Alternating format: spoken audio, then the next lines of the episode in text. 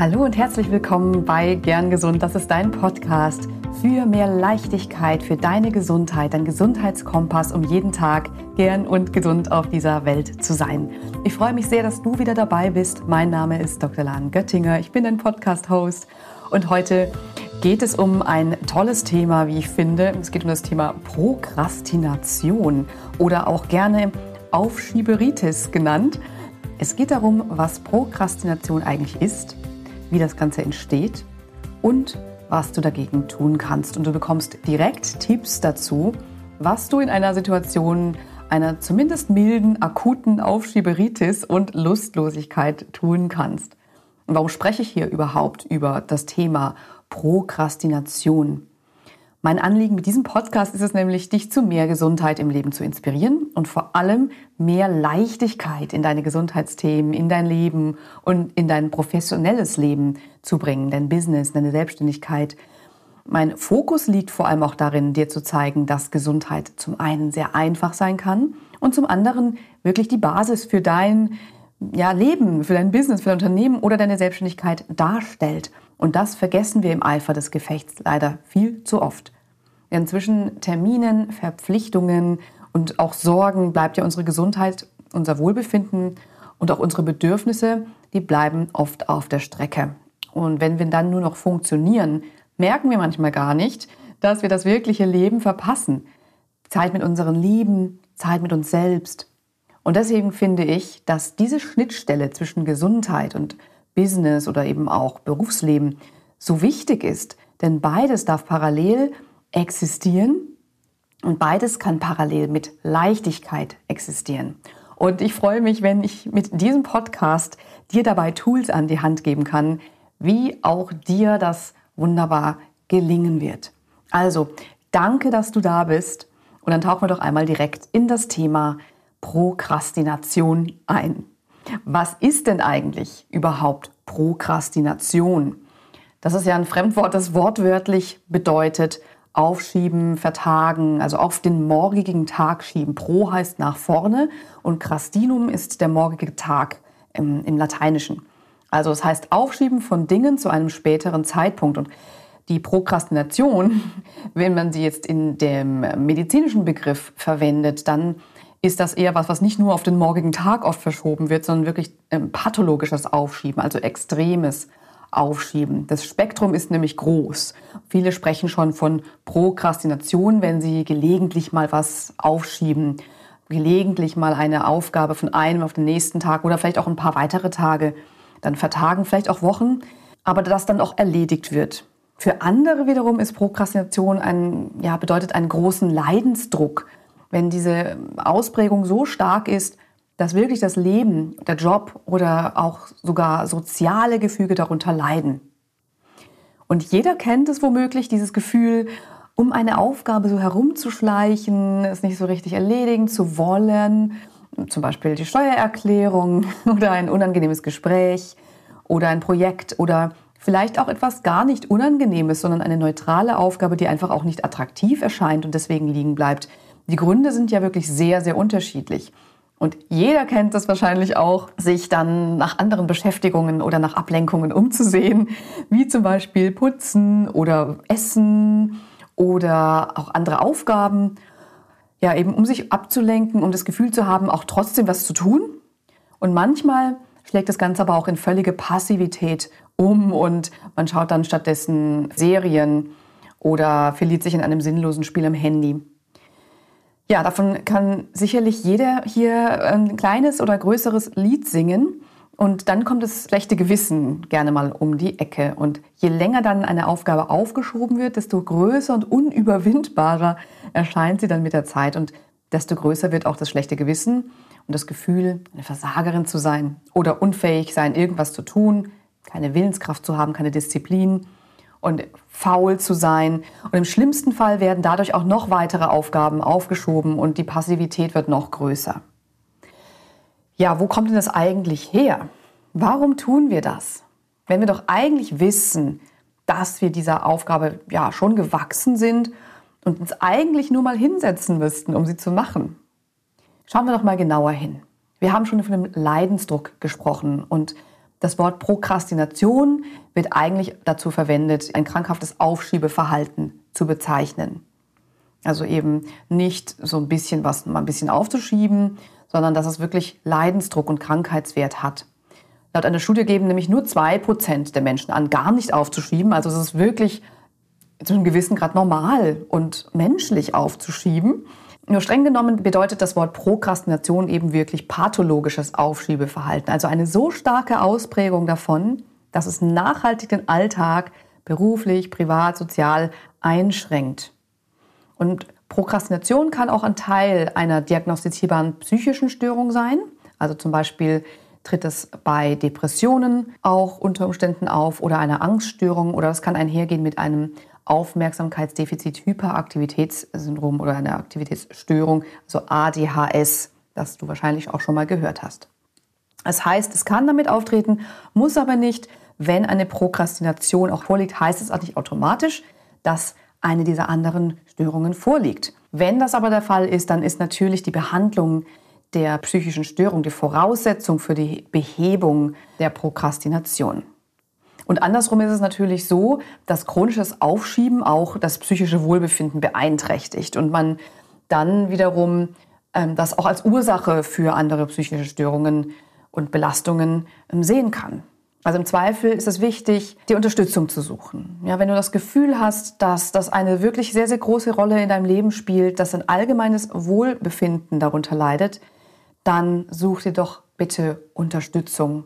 Da ist überhaupt nichts irgendwie Verwerfliches oder Schwaches dran. Wie kannst du denn herausfinden, wie stark dein Aufschiebeverhalten ist? Wie stark das ausgeprägt ist, ja? Ob bei dir ein Krankheitswert vorliegt oder eben ob ein Leidensdruck da ist.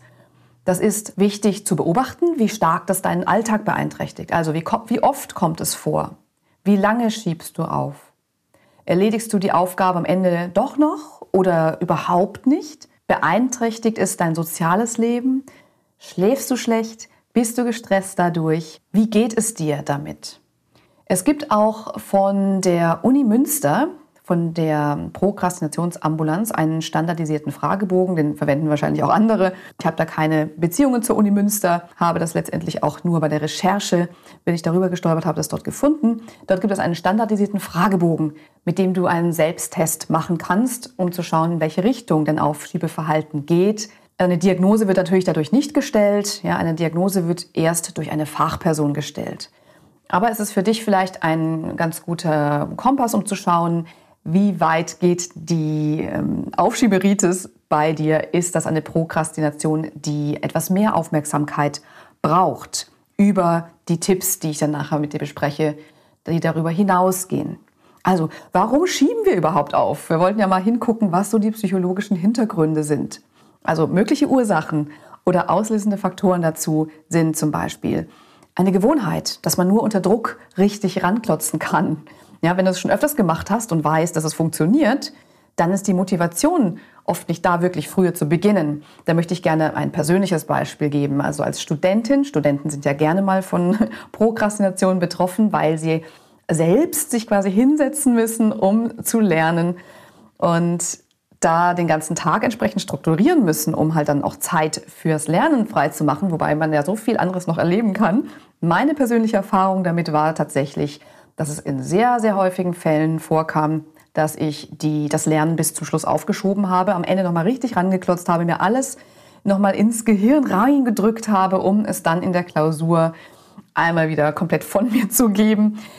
Also das ist ein typisches Prokrastinationsverhalten und ich habe mich da tatsächlich dran gewöhnt. Ich wusste, es funktioniert und deswegen habe ich das oft auch tatsächlich so gemacht. Ähm, es war natürlich stressig und heutzutage, wenn ich in eine ähnliche Situation komme, wo es darum geht, dass ich mich gut vorbereiten möchte, ich weiß einfach auch, dass es Stress bedeutet, dann ähm, alles aufzuschieben. Und auch wenn es am Ende klappt, ist die Phase bis kurz vorher natürlich stressig.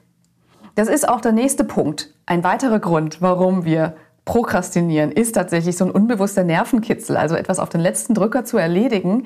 Damit kreieren wir uns eine Stresssituation und nutzen dann eben die Stressreaktion, über die ich schon öfters mal in anderen Folgen gesprochen habe. Also wir werden leistungsfähiger, unser Stressnervensystem wird aktiviert. Dadurch sind wir tatsächlich auch wacher, schärfer, mehr fokussiert. Wir nutzen diese Stressreaktion durch den Stressreiz des Prokrastinierens, um mehr Leistung erbringen zu können.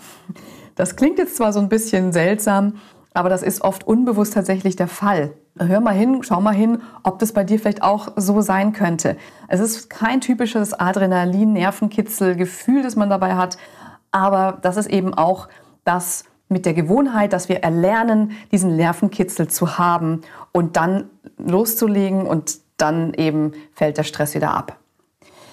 Ein nächster Punkt ist das fehlende Setzen von Prioritäten. Also wenn wir keinen Überblick haben über die Aufgaben, welche wirklich wichtig sind, uns nicht strukturieren, uns uns da nicht eben selbst regulieren und wissen, was sind überhaupt wichtige Aufgaben und dann Überblick zu haben, dann können wir natürlich auch keine Prioritäten setzen. Deswegen ist es so wichtig, dass wir einen Überblick über die Aufgaben haben, die anstehen und da entsprechend auch wirklich planen und dann auch richtige Prioritäten zu setzen. Ein weiterer Aspekt ist dabei, dass wir Aufgaben nicht richtig einschätzen. Fehleinschätzung von Aufgaben und Fehleinschätzung von dem Arbeitsaufwand für die Aufgabe.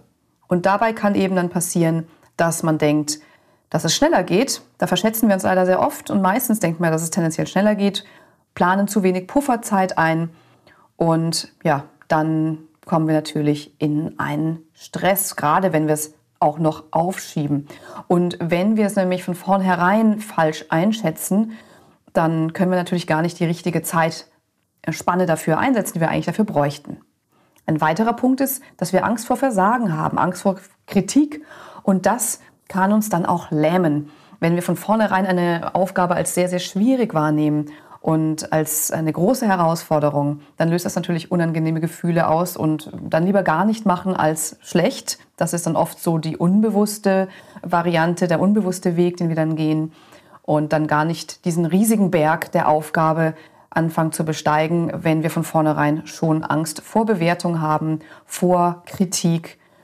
Und auch wenn wir wissen, dass wir sie eigentlich machen müssen, ist diese Angst vor Bewertung dann Angst vor Versagen dann doch oft größer, als wir uns das zugestehen. Dann ist es oft so, dass alternative Tätigkeiten wie Putzen sogar oder andere Arbeiten, andere Aufgaben oder eben natürlich auch ähm, so Tätigkeiten wie Serien schauen oder etwas, was uns einfach ablenkt, das ist schnell verfügbar. Besonders im Homeoffice ist das natürlich schwierig, sich da mehr abzugrenzen und man denkt sich dann auch noch, ja, die anderen Aufgaben müssen ja eh gemacht werden oder ich muss ja eh putzen. Und da ist das Problem, dass wir uns dazu nicht richtig abgrenzen zu diesen ähm, Ablenkungen. Egal, ob es Putzen ist, egal, ob das andere Aufgaben sind oder tatsächlich so Dinge wirklich wie reine Ablenkungen wie Netflix oder irgendwas in der Richtung. Also uns dagegen abgrenzen zu können und sowohl räumlich, aber auch vor allem auch mental ähm, zu sagen, das hat auch seinen Platz, aber das dann wirklich von der Arbeitssituation rauszunehmen und das klar zu trennen. Dann ist noch ein weiterer, weiterer Punkt und eine weitere Ursache für Aufschieben, dass man den Fokus nicht halten kann. Also den Fokus nicht halten zu können und sich eben bereitwillig ablenken zu lassen. Den Fokus können wir dann oft nicht halten, weil wir aus den davor genannten Gründen erst schon mal gar nicht so richtigen Fokus haben, keine Prioritäten haben und uns dann auch ja, in unserem Tagesverlauf durch fehlende Übung ganz oft nicht richtig fokussieren. Das sind mal so einige Beispiele für mögliche Ursachen und Faktoren, die dazu beitragen. Und wie eben erwähnt, können eben auch psychische Störungen dazu noch dazukommen und bestimmte Dinge noch verstärken und es gibt sicherlich noch viel, viel weitere individuelle Ursachen, die bei jedem Einzelnen zu diesem Verhalten führen können. Schau mal hin, wenn du dich für eine Aufschieberin hältst, wo liegen denn bei dir die Knackpunkte? Womöglich kennst du davon schon einige. Und eben dieses Fokus nicht haben, ablenken lassen, das ist natürlich ein ganz, ganz großer Punkt. Und das Schöne ist ja, dass man gegen viele dieser Defizite tatsächlich was tun kann. Es gibt da ganz tolle Tools, die dir gegen Aufschieberitis helfen können.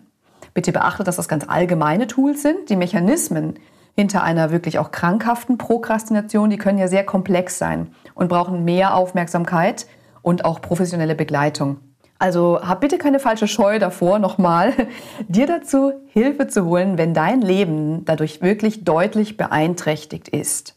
Prokrastination hat nichts mit Faulheit oder fehlender Willenskraft zu tun. Das ist ganz wichtig. Sondern es ist vielmehr eine erlernte, ein erlernter Mechanismus mit einer ähm, fehlenden Selbstregulation. Und das kann man mit professioneller psychologischer Hilfe eben auch umlernen. Ganz wichtig, ich habe ja erwähnt, dass Prokrastination als Teil einer psychischen Störung wie Depression oder ADHS auftreten kann. Und das bedeutet nicht, dass es zwingend Teil davon sein muss. Das hatte ich vorhin ja auch schon erwähnt. Das heißt aber auch nicht, dass du nur dann psychologische Hilfe in Anspruch nimmst, wenn du das Gefühl hast, eine Depression oder eine Angststörung dahinter, ähm, dass das dahinter stecken könnte. Also eine Prokrastination allein ist schon Grund genug, sich eine professionelle Hilfe zu zu suchen, wenn das dein Leben eben sehr stark beeinträchtigt. Also schau bitte genau hin, mach im Zweifel den Test, den verlinke ich dir auch in den Show Notes. Und für leichtere Formen von Aufschiebeverhalten kann dir mal folgendes Vorgehen helfen. Ich teile mit dir ein paar Tipps. Vieles ist dir wahrscheinlich auch nicht neu. Und wenn du das jetzt hörst, denkst du bestimmt, ja klar, das leuchtet ein. Aber nur wichtig ist eben, jeden einzelnen dieser Schritte wirklich Schritt für Schritt durchzugehen und auch ernst zu nehmen. Und dann wirst du da schon einen leichteren Umgang mit der Prokrastination finden. Und mach dir klar, es ist ein Lernen. Du hast diese Prokrastination auf irgendeine Art und Weise gelernt und du kannst sie auch wieder verlernen, aber das ist ein Training. Und wir gehen jetzt mal durch ein paar Schritte, wie du dieses Training oder dieses Rückerlernen dann machen kannst. Also, erstens, such dir eine Aufgabe aus. Welche Aufgabe schiebst du immer wieder vor dir her? Wähle mal für den Anfang eine ganz, ganz konkrete Aufgabe aus. Wichtig ist, dass der Fokus auf dieser einen Aufgabe liegt, auch wenn es eben mehrere sein können, die du aufschiebst, aber eins nach dem anderen. Denn wenn du dich von vornherein überwältigt fühlst, ist das eben überhaupt schon eine der Hauptursachen für das Aufschieben. Als zweiten Schritt beobachte dich selbst mal genau über mehrere Tage. Wann gehst du dieser Aufgabe aus dem Weg? Ja, was führt dazu? Welche Bedingungen findest du in diesem Moment vor? Und wann beschäftigst du dich mit dieser Aufgabe? Wann kommst du da eher näher an diese Aufgabe ran? Unter welchen Bedingungen fällt es dir unter Umständen sogar leichter, in Richtung dieser Aufgabe zu gehen? Dritter Schritt, nehme dir mal einen Moment Zeit, genau aufzuschreiben, welche kleinen, kleinen bis kleinsten Schritte für diese Aufgabe nötig sind. Definiere ganz konkrete Schritte, und versuche wirklich diese Schritte so klein wie möglich zu machen, in kleine Portionen. Und dann legst du dir im vierten Schritt für die kommende Woche jeden Tag einen Zeitraum fest, in dem du diese Aufgabe angehst. Das kann eine halbe Stunde sein oder auch zehn Minuten oder auch zwei Stunden. Und leg dir das jetzt schon fest, schreib dir das auf, markiere und blockiere dir das im Kalender, damit du Zeit für diese Aufgabe jetzt schon schaffst. Und der fünfte Punkt ist da ganz wichtig. Nimm dir nicht mehr vor, als du auch schaffen kannst. Sei realistisch mit deiner Zeit. Auch wenn du jetzt motiviert bist, sonst kann nämlich der Frust alles wieder zunichte machen. Ja, also lieber ganz, ganz klein starten. Fange wirklich sonst wirklich mit ein paar Minuten, mal wirklich zehn Minuten an, mit der du den ersten, ersten kleinen Schritt machst. Und mache diese Zeiträume zu nicht verhandelbaren Zeiträumen. Ja, blockiere sie wirklich im Terminkalender. Und wenn du ein typisches Ablenkungsmanöver hast, Punkt 5, ähm, ja, wenn du ein typisches Ablenkungsmanöver hast, dann schaff dir dafür auch vorsichtshalber einen Zeitraum, damit du dann sagen kannst, okay, das mache ich auch, das mache ich aber nachher. Das machst du danach, ja, verschieb, oder verschieb das auf eine Zeit eben nach der geplanten Arbeitseinheit. Die Arbeitseinheit ist diese Zeit, die du dir blockst für diesen ersten kleinen Schritt in dieser ungeliebten Aufgabe. Und dann überlege dir als sechsten Schritt nach jeder Einheit, nach jeder Arbeitseinheit, die du abgeschlossen hast, wo die Herausforderungen lagen und wo die Erfolge lagen. Schreib dir das sonst mal in ein paar kurzen Stichpunkten auf. Ähm, ich fand das jetzt irgendwie echt schwer, weil ich doch irgendwie Angst hatte, diese Aufgabe zu anzufangen. Dann schreib deinen Erfolg, feier deinen Erfolg, schreib auf, ich habe den ersten Schritt gemacht, ich habe die ersten zehn Minuten mich mit diesem Thema befasst und feier das. Fühle dich gut für jeden noch so kleinen Schritt, den du gegangen bist. Und vergiss nicht, den nächsten Schritt natürlich gleich im Blick zu haben, den nächsten Schritt gleich zu planen für die Woche und nimm dir da auf jeden Fall jede Woche idealerweise jeden Tag einen kleinen Zeitraum dafür, um diese Aufgabe dann anzugehen. Ja, ich bin gespannt, was du zu diesem Vorgehen hm, sagst. Ich finde das einen sehr, sehr guten Flow, um wirklich wieder ins Tun zu kommen, um wirklich wieder zu schauen, wo sind diese ungeliebten Aufgaben. Und mach dir eben bewusst, dass da diese Schritte dazugehören, sich bewusst zu sein, welche Aufgabe das ist, sich fokussieren zu können, Prioritäten zu setzen und nicht verhandelbare Zeiträume für die ersten kleinen Schritte dann einzutragen. Ich drücke dir ganz fest die Daumen dabei und äh, wünsche dir gutes Gelingen. Und wenn du da noch was dazu mitteilen möchtest, wie es damit ergeht oder mit dem, zum Thema Prokrastination allgemein, dann kommentiere doch gerne auf Instagram unter dem Post zu dieser Folge. Auf Instagram ist mein Name at human of health, human of health schreibt man das. Findest du auch in den Shownotes nochmal. Und da diskutieren wir sehr gerne nochmal über dieses Thema Ansonsten verlinke ich dir auch alle weiteren wichtigen Links in den Shownotes zum erwählten Test. Ich bedanke mich ganz herzlich bei dir, dass du für dich hier heute dabei warst, dass du dir was zu diesem Thema angehört hast. Das kann wirklich ein sehr herausforderndes Thema sein, betrifft aber so viele Menschen. Und ich denke, das ist auch ein zentrales Thema, wenn es um das Wohlbefinden für uns geht und am Ende auch um unsere Gesundheit. Und nun wünsche ich dir eine wundervolle Zeit bis zur nächsten Folge. Bleib bis dahin gern gesund. Deine Lahn.